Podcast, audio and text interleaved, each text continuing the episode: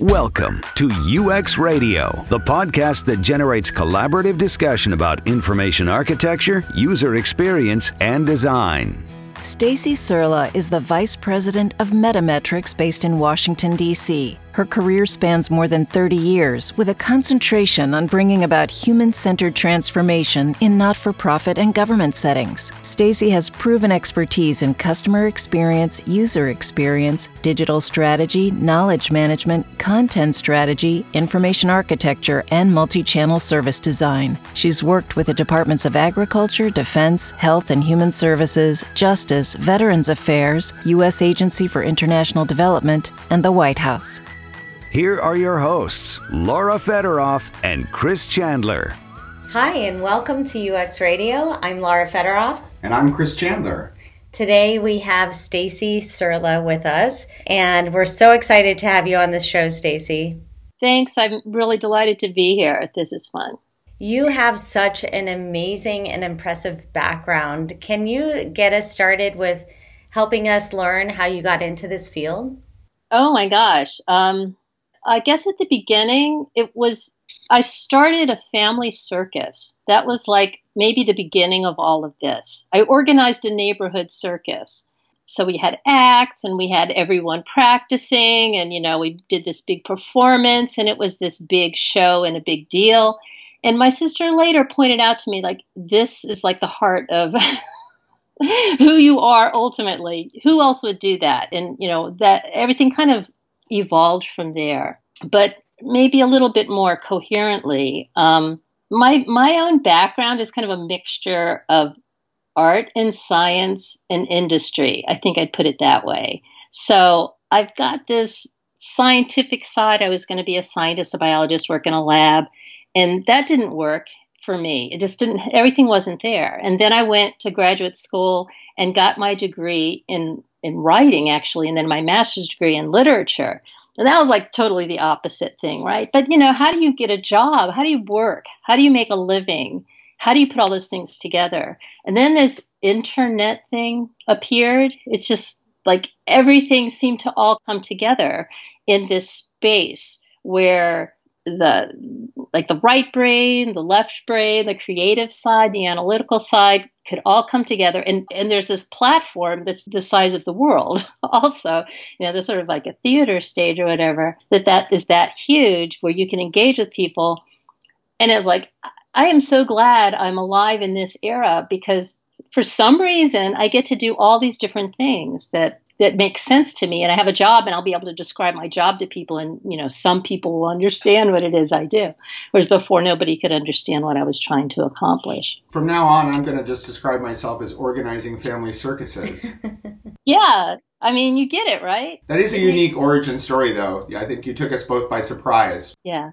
Um, so I work mostly in the government space and that's actually been the case for most of my life. So it's in it's in the the public sector. I, have worked for association clients and other kinds of public facing organizations as well. But that's been my that's been my area more than any.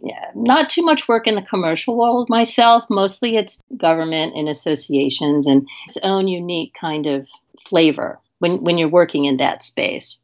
Yeah, I'd love to know more about that. I mean, I think we, you know, we, we talk a lot about uh, working in the private space. Uh, most of our guests, most of most of us, are working for corporations.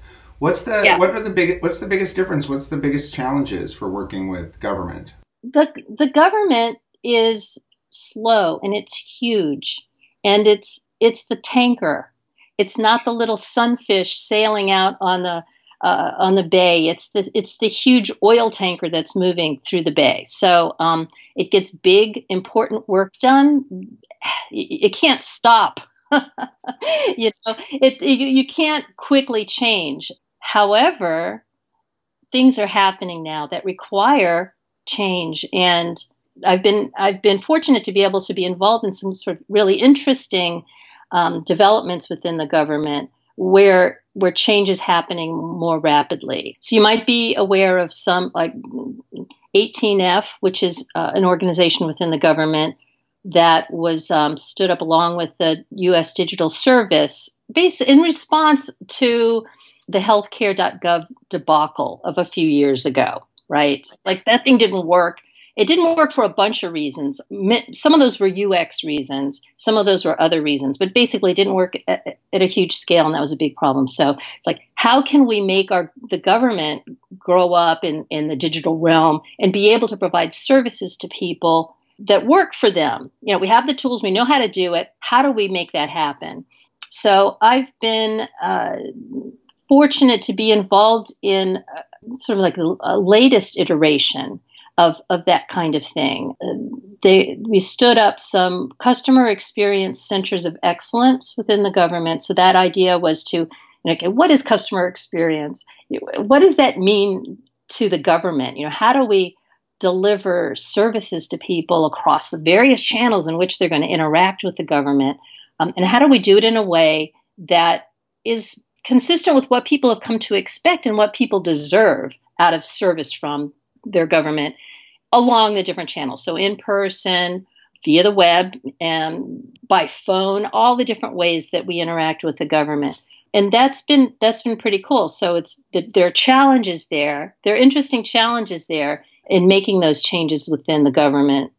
I'm curious about the process within the government. You said it moves very slow. And, you know, we're, we also, on the other side of things, talk about agile development. So I'm just curious, like, can you help paint the picture of what that looks like in, in that setting?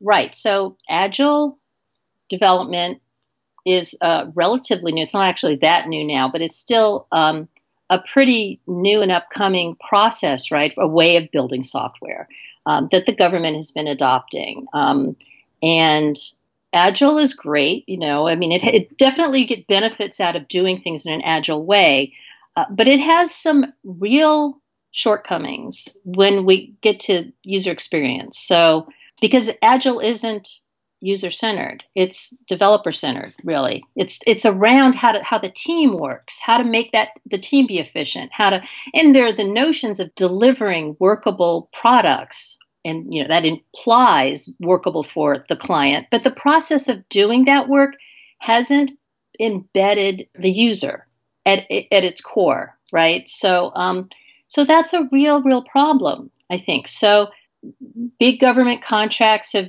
you know, been issued to do big agile development efforts and have not actually succeeded in delivering software that works for people. So, for instance, this year I worked on a contract for the Centers for Medicare and Medicaid. And the Centers for Medicare and Medicaid is huge. And at the heart of it, what we're doing is making sure that people have access to health care, that people's children can can get immunizations and go to school. You know, so at the heart of it, it's people getting served. Um, the way that gets delivered, though, is through state agencies. The states administer their programs that enable people to get Medicare and Medicaid, and the federal government makes that happen by providing money for it to happen. Okay, so there are all these processes that happen. So uh, CMS, Centers for Medicare and Medicaid, decided they were going to automate some big part of this process, the process um, that engages the states in delivering Medicaid services. It helps the, the states do that. I'm going to go into all sorts of details about you know the particulars of it, but basically it's a means by which the states can get the funding so they can run their Medicaid program. So it sounded like a really great idea to to to computerize that, to automate that whole process of of making those requests and making those changes. Um, and all of that stuff could go through a workflow, and the whole thing would save money over time. But the system was developed in an agile fashion with agile, with teams. All that stuff was happening, um, and did not engage the state client, really the users. The states were the users, the people at the state level who are making sure that their policies go through and that Medicaid um, gets adjusted in a way that works within their their states and serves their constituencies. Those people were not consulted or engaged in any meaningful way in developing this huge multi-million dollar project over the course of many years. So failure. So CMS decided they were going to do things differently, and they reissued their contract. and you know we have to do this in, an, in, in a user-centered way a human-centered way. And what the heck does that mean though? I mean they didn't know what it meant. And the contractor they hired to do that work understood it abstractly and could speak to it. But like how do you do that? How do you actually do that when it comes when the rubber hits the road right? How do you integrate a human-centered perspective into an agile process so that's really the heart of the question. How do we do that? And the fact is, there's no one way to do that. You have to flexibly do it. You have to figure out what the capacity of the, the of the team is, the agile team. Like where are they? You know, what's going to work best for them? What's actually going to be functional for them? Where's the client? How are they thinking about uh, integrating human-centered design? You know, what what are the constraints there for them? And then you figure out how to make it work. Okay, so that's very abstract, right? Just sort of like statement of abstract fact. How it played out in this particular case, you know, it's going to be the same way anywhere you go. Like there's a willingness and there's a mandate to do it. We will be agile and we will be human centered. So that means, first of all, we need to go out and meet with the, these people at the state level and find out how they work, right? We have to go and see how they work. How do they do their jobs? It sounds like what you're saying is in order to be customer centered, you need to make contact with customers. I know, radical notion. Totally, right? I'm going to have to come back at some point to my like my own like re- refrain that occurs into my, in my mind all the time, which is like, why do I even have a job? Why is there the need for someone to do this work? Like, isn't this obvious? No, it's not. You know, for some reason, I still it still baffles me why anyone needs to come in and say these things. But anyway, so like, okay, you can say we need to go and talk to your customers. And th- but then they'll say, okay, what does that look like in our world? That means getting on a phone call. Let's have a conference call. And then it means giving them a questionnaire. Let's have them figure out, you know, fill out a questionnaire. It's like, no, no, no, no. That's what we need to do is go and live in their lives and find out what their jobs are, right? That means us going over to them. that means us going to lots and lots and lots of places. And that means airplane tickets, hotel rooms. It's like time.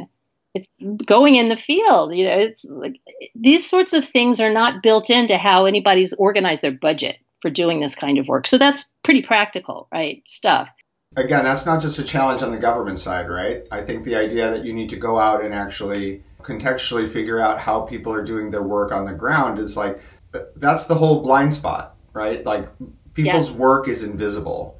And yes. you know, like that's it's hard to explain why you need to observe, why you need to talk to customers. But it's there's this phenomenon that the work is nuanced and complicated and interesting, but everybody assumes that work is invisible and well understood. Yes, that's so apt. That's very well articulated. That's exactly right. And so making changes within a team, within an organization that's supposed to be delivering user experience services, um, and within the client agency, which is just as important, I think actually more important, that the client agencies get transformed. You know, it's a matter we also have to go in and understand them. That's obvious too. When we we kind of forget that but we need to understand where they are and meet them where they are and then help them make the changes that are going to work for them uh, and and walk them through that right? It's it's so complex. There's so many levels to doing this work. And uh, that's what's interesting. I'm just curious like what's something that you feel really proud of coming out of that project um, that you were talking about with the Medicare services? Well, one thing was the government client under so much pressure. The team had already spent so much time there the, on the government side. It spent so much time and so much money building something that that everyone knew that they themselves were uh, the first to admit, you know, wasn't working for folks. But how much pressure they were under and how painful that was. You know, it's just hard to keep to. It's like walking wounded or or something. But you know, having to con- continue to move forward. And I felt that after that first initial, you know, three or four month engagement I had with them, I heard them speaking the words that makes just actually talking about what they learned when they went and saw folks doing their work in the field. You know, they they they were able to speak about that and and and repeat it to others. So they were talking to their own leadership about it. And so it became part, you know, it could become part of their culture to to do that kind of thing on a on a regular basis, like not just make phone calls, just not just have conference calls, but go into the field, go into their world. Um, I don't know. So I was I was really pleased that it was difficult to get to that point, but just hearing hearing them talk and speak and uh, be proselytizing themselves uh, about these things, I feel I feel proud about having done that, been part of doing that.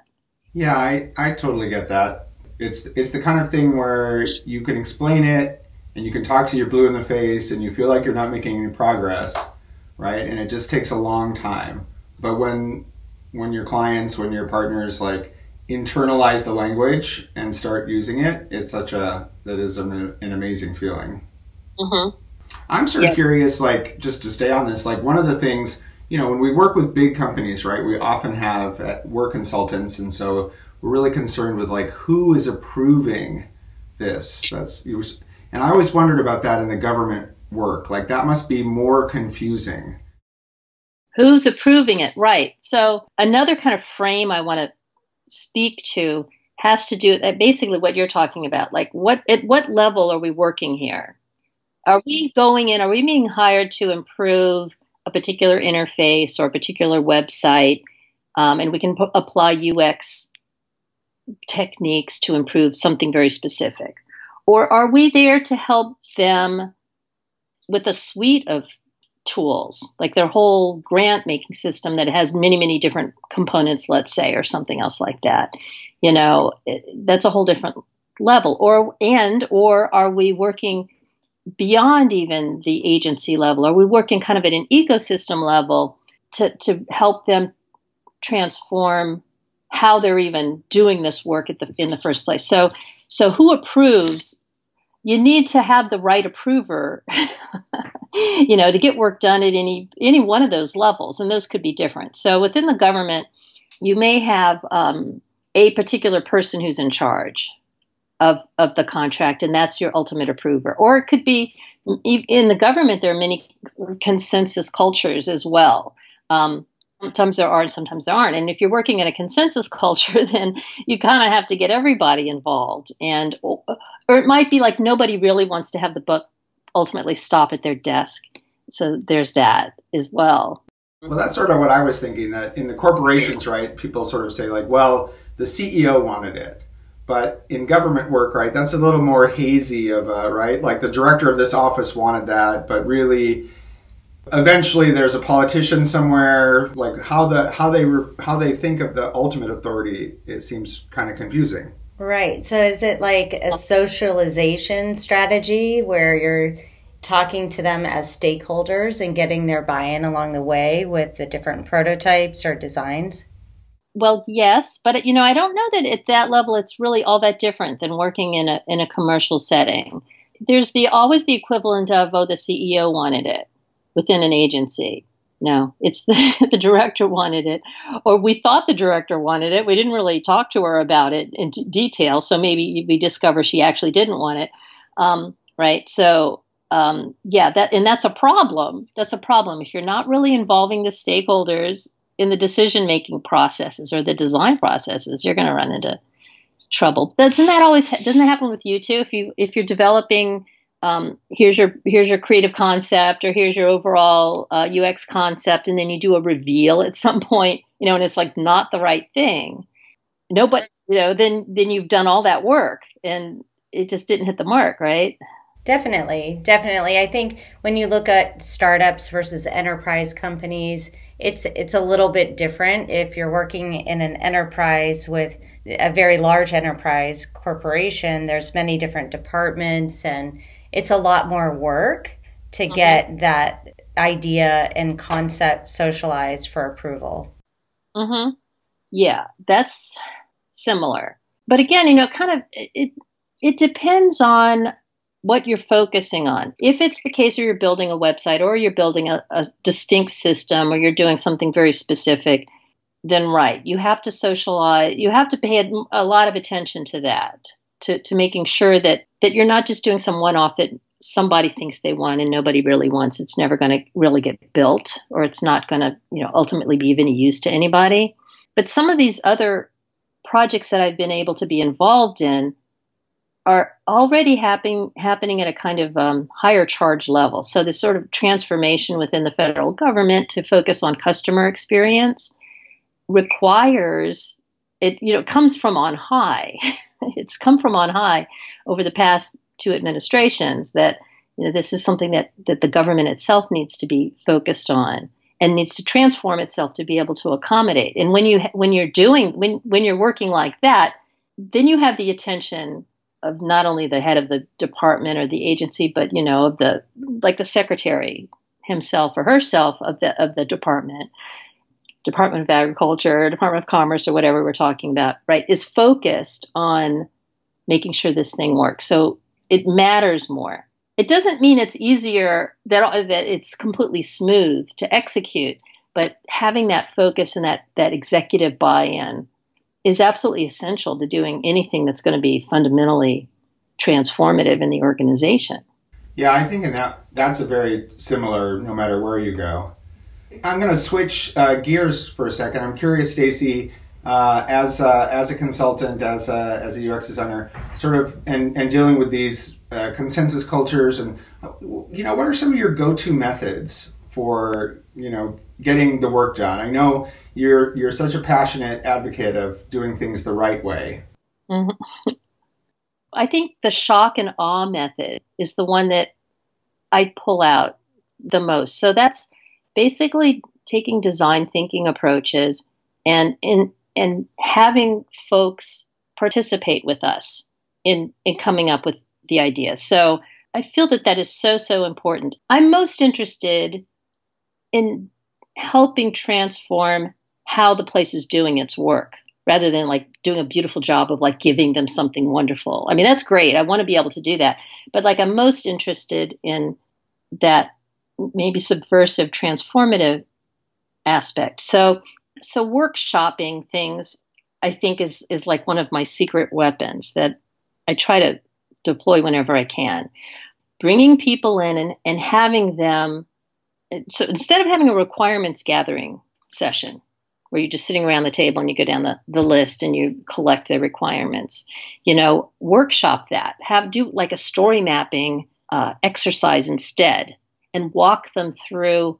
Don't start with what we're going to do or, you know, uh, even how we're going to do it, but like, why are we doing this? And, and have them get to that and then build up from there.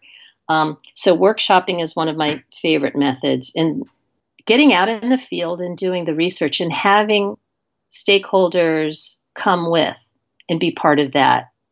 Like that's another transformative thing to do, though. If, if sometimes it turns out it look it starts off, and many many times it starts off like that. They people say, "Yeah, let's go and do some field research," and they'll organize it and make it be the way they would normally organize some basically a meeting in the field versus research in the field.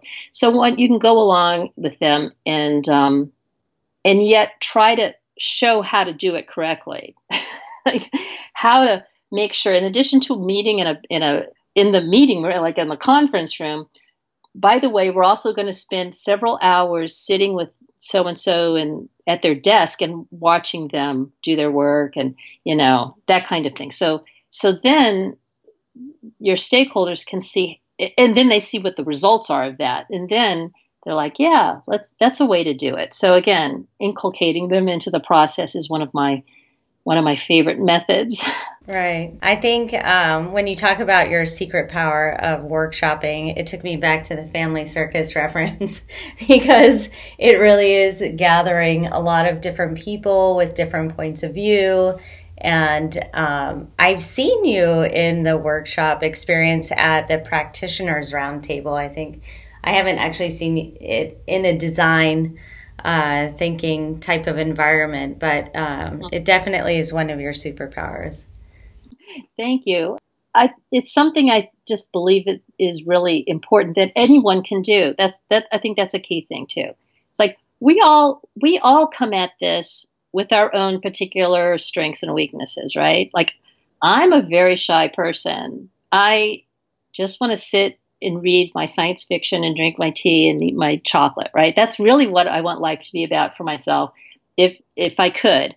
But uh, interspersed with those moments, what I find is really valuable is getting out there and, and, and, engaging with folks. So I go ahead and do that. But I know what my strengths and weaknesses are a little bit on that. And being able to do workshopping with people and be be engaged with people, it's it's within my realm. And, and I'm like one of these shy people. So I think those kinds of techniques can be used by anyone to to get things rolling. You know, I've seen that over and over. I've been I've worked with lots of folks with different personalities, right? And everyone can can kind of step up to it and, and make it work if you if you give them a, a bit of support. It's also the same thing with working with the clients. If you're workshopping with clients, they're you're putting them in a kind of scary spot for themselves, right? It's not normal. So what's normal is to sit around a table with a pad in front of yourself and everyone's looking at the PowerPoint deck. That that feels comfortable and normal, right? It's not normal to stand up with a pad of stickies in your hand and and like make a statement about you know what works, what you what you want to see, you know, all those kinds of things. It's scary to do that, but it's fun to do oh. it too. We use the you know a design studio method a lot, right? Like take take your piece of paper, fold it into eight pieces, and everybody draw. And it is interesting to me over the years exactly how much tension and fear our clients and the stakeholders have about the idea of drawing. So it's yes. it's it's sort of a funny thing. Like I love your point, totally agree, right? Like these are methods that like anyone can do them, and so that's like it's critical and it's super uh, important to get people involved and not just blah blah blahing with their mouths, yes. right? Like doing something active. But it's so interesting, like how much you know, like anxiety people have about like participating at that level where you really yes. have to spend extra time sort of coaching them to get them to get started. Yes, that's it. That's 100% correct. And however, once you do start engaging people, you'll you'll find it the the flip side is ha- then once you turn them on, how can you kind of like rein them in again? right? Right. Right after the after you created the monster. Yeah.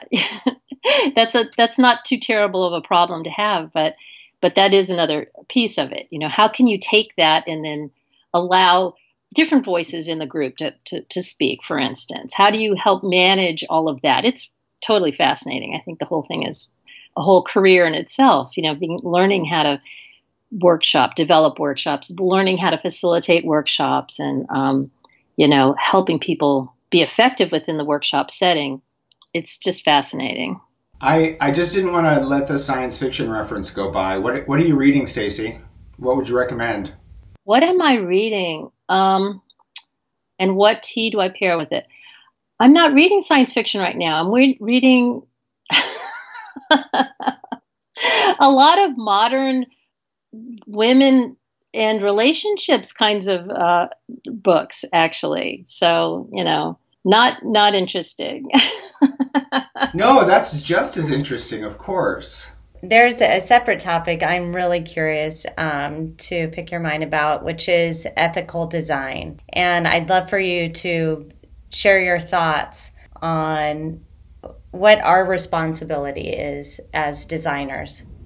Yeah, you know, that is something that is that's very important to me as well. And um, I'm I'm teaching an undergraduate class these days in user experience, and it's it's within a major that's just an overall information science major. So within their overall curriculum, they've got to do some user experience also. So these are folks who may or may not really be attracted to the UX side of things. But um, I feel that even at the at the introductory level, it's important to introduce people to the profound responsibility that we have, the power and the responsibility that we have to, to design ethically.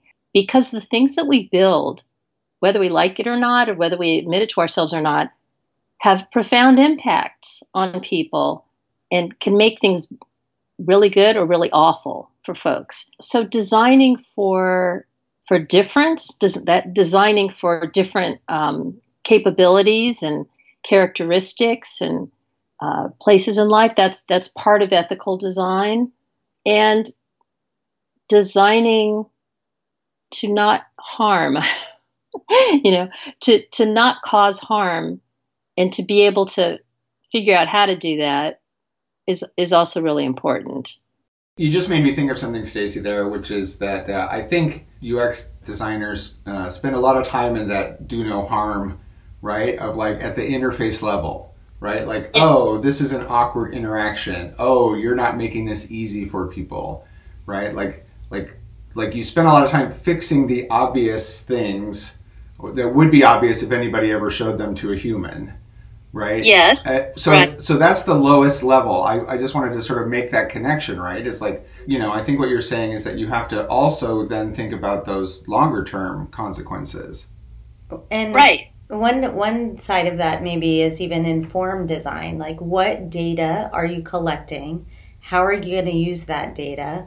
How explicit are you to the user about how you're going to use that information? And don't Right. collect information you don't need. Right, right, exactly. Um, and then, kind of, even from a governance perspective or a practical perspective beyond that, what if our system collects the wrong data? What if we discover that you know there have been some some some errors in what we've done that could have negative consequences for folks? How are we going to make things right? How are we going to fix it and make that person whole again? you know, who who have have been affected by our design that wound up not being completely aware of of what we were doing. So that's a, that's another level. One question that we ask all of our guests, Stacy, is what advice would you give to someone who is entering the field of UX here in 2019? As an alternate question, by the way, what advice would you give to somebody who is maybe a mid-level or, you know, is interested in advancing their career? I think I'd be more qualified to answer to think about that.